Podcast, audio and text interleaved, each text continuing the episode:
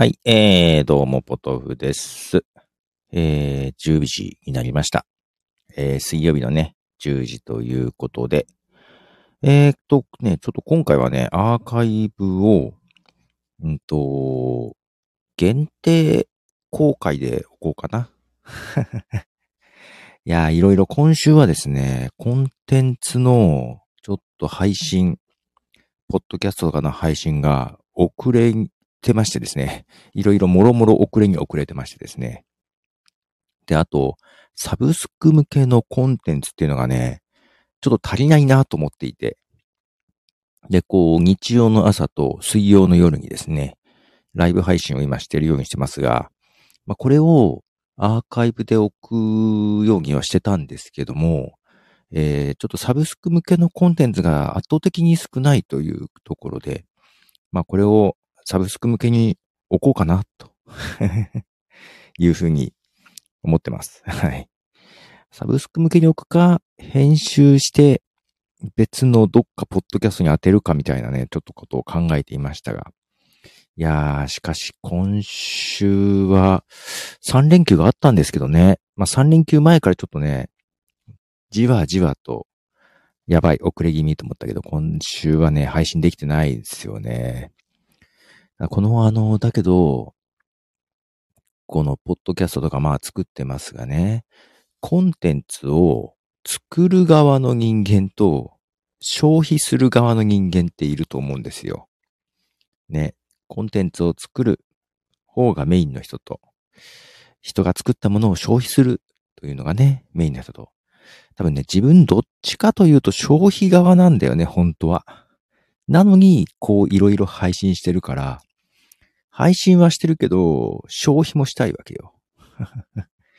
なのでね、時間が圧倒的に足りない。今日ね、ようやくオーディブルずっと聞いていた小説を一個終わりました。長かったよ。長かった。オーディブル。えっ、ー、とね、ジョーとゲンに分かれてるやつで、最近ね、あの、入ったんですよ。あの、海外の小説で SF なんですけどね。えっと、なんてやつかというと、なんてやつか、あ、さっきね、ハンチバック、ハンチバックってやつもちょっと聞いてたけど、それはまだ途中。えっ、ー、とね、聞いてたやつが 思い出すね。タイトル間違えそうでさ。あった。プロジェクトヘイルメアリーってやつね。プロジェクトヘイルメアリーのジョーとゲを聞き終えましたね。結構時間かかりましたね。これね、ジョーだけでね、3時間、あ、13時間。13時間あるんですよ。ジョーだけでね。で、ゲが12時間38分。だ合計ね、25時間38分あったんですよね。なかなかのボリュームでした。えっ、ー、とね、あんまり前情報なく、えー、聞いたんですよ。聞き始めたというか。でね、話として、まあ SF っぽいなと思っていて、なんだっけ、実写になったやつがあるんだよね。火星の人だったかな。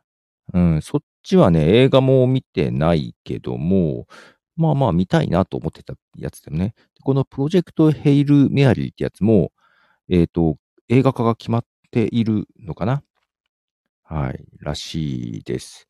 えー、あらすじとしては、地球上の全生命滅亡まであと30年。意外と気が長い。えー、全地球規模のプロジェクトが始動した。グレースは真っ白い奇妙な部屋でたった一人で目を覚ました。ロボットアームに看護されながら随分長く寝ていたようで、自分の名前も思い出せなかったが、推測するに、どうやらここは地球ではないらしい。断片的に蘇る記憶と科学知識から、彼は少しずつ真実を導き出す。ここは宇宙船ヘイル・メアリー号。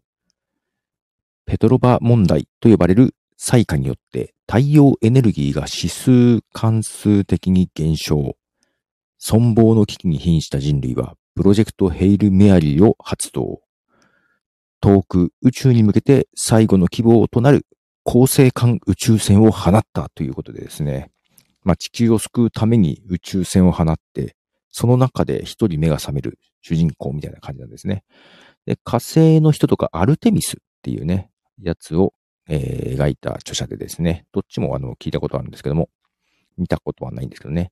で、人類滅亡に立ち向かうと。で、プロジェクトヘイルメアリーなんだけど、ヘイルメアリーっていうのはね、なんだったかな、アメフトかなんかで、えっ、と、負けている時に、大逆転を狙って一か八かのなんかやつみたいな感じらしいですよ。だから人類を滅亡から救うための一か八かのプロジェクトみたいな感じで。